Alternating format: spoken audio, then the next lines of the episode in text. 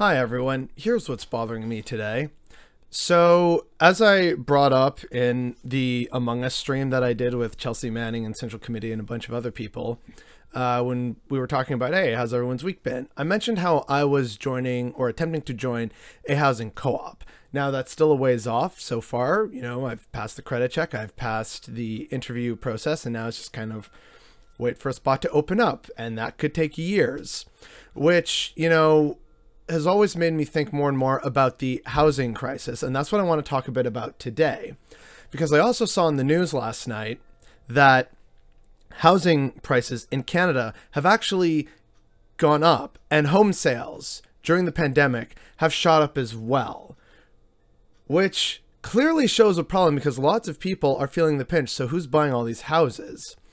This brings us into real estate speculation, and I actually want to do a whole separate video on all that stuff. But what's bothering me today is that there's something that I began to think about and realize there may be a way, potentially, for the left to fight back on this issue through the Constitution, at least here in Canada. I don't know about America, Britain, other places. So here's how this all came about, right? I was thinking about, you know, oh, geez, you know, housing prices are just getting so crazy around the world. And you even see on some TV shows like House Hunters, uh, and there's like an international version of that show where people are trying to find houses in like, you know, London and Spain and stuff. And these people are paying, or they have to pay, what are obscene amounts of money to try and live anywhere remotely convenient in many places around the world. Uh, for Americans, the housing unaffordability in San Francisco and New York is infamous. Here in Canada, it's the same for Vancouver and Toronto. In Britain, London is the big city and it's super expensive. People love to go to Hong Kong, but it's unaffordable unless you're wealthy. So, this is a clear issue of, you know, housing unaffordability because the people in a capitalist market understand, oh, well, there's clearly a desire to live here so, you know, as someone would say, supply and demand, right? But here's the thing there is enough housing to house probably every person in the world, but we don't because it's not profitable. Additionally, governments could actually change this so that they could mandate that more affordable housing be built and more diverse communities be allowed so that there is less of a class struggle or separation between the classes. But they don't want to do that because the developers are in their pocket the main point I'm getting at here is that what we're seeing around the world and also here in Canada is that more and more people who need to move to a larger city to find again, you know, why do we move to cities? For more opportunities, either for finding more fulfilling relationships, better jobs, more opportunities, more networking opportunities this is part of the natural human condition, which is why things like freedom of mobility are built into a lot of constitutions, including the Canadian one. And that's the angle I want to hit today. Because maybe, just maybe, there's a chance that we could start mounting pressure for a constitutional challenge against crazy prices.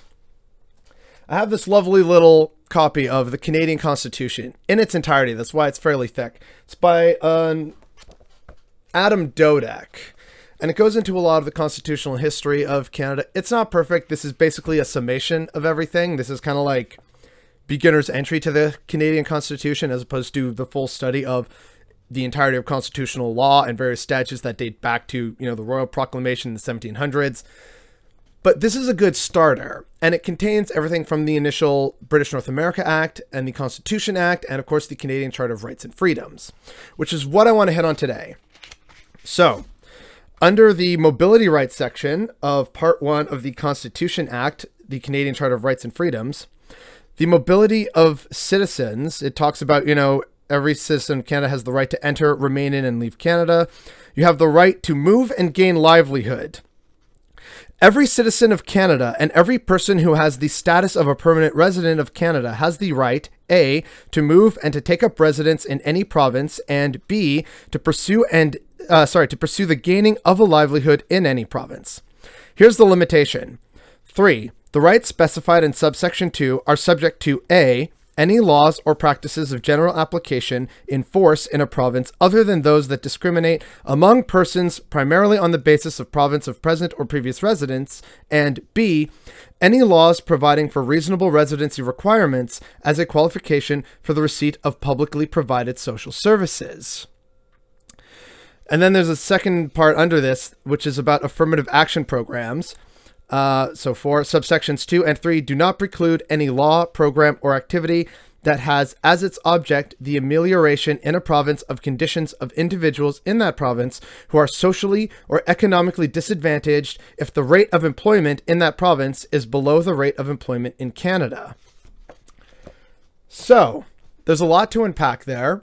In simple terms, it means certain requirements have to be met before you can uh, participate in various social programs that that province offers. So if I just suddenly move to Alberta, say next week, that doesn't mean I would automatically just switch to getting Albertan services and, oh, look, see, I don't have a place. Please provide me free housing. Like, that's not how it works, right?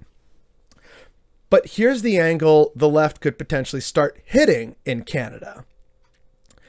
Mount a constitutional challenge noting that skyrocketing prices and real estate speculation is directly impairing a Canadian's right to mobility.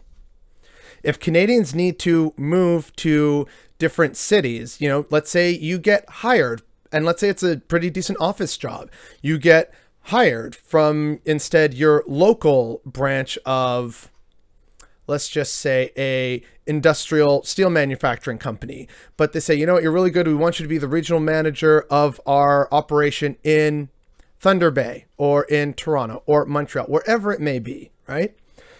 But if you can't adequately live in that area or you're not making enough money to make ends meet and it precludes you from living in that community or you have to move super far away and then commute which then means more roads and more investment that real estate speculators are not necessarily having to pay despite profiting from it. So, all these various aspects begin to impact a Canadian's right to freedom of movement. If you need a job and if public transportation doesn't provide that and you don't have a car, that really messes up your ability to move. So you are then either stuck in a low end paying job and possibly stuck in a ghetto or a disadvantaged neighborhood of some kind. And now you are trapped there and you can't leave despite best intentions and despite you working very hard to do so. The system and the the world around you is not structured adequately for this. And so having these various problems of real estate speculation, making places unaffordable despite people needing to live and work here in order to access the economy. If you can't access that adequately, that is a limitation on your freedom of movement. You are being limited by capitalist forces from your constitutional right to mobility as a citizen of Canada.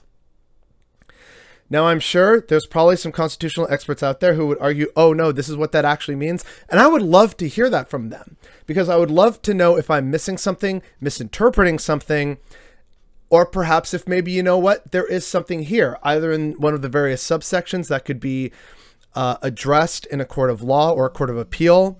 I would love that.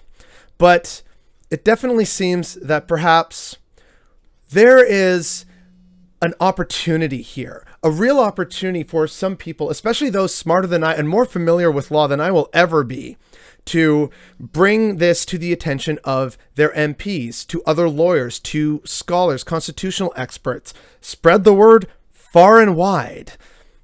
Because if we can begin to find nuances within legal frameworks and within what the Charter of Rights and Freedoms here in Canada claims to provide Canadians, that is another avenue through which we can better the lives of people. And the fact that it took me this long to think about this and to bring it to people's attention is definitely what's bothering me today.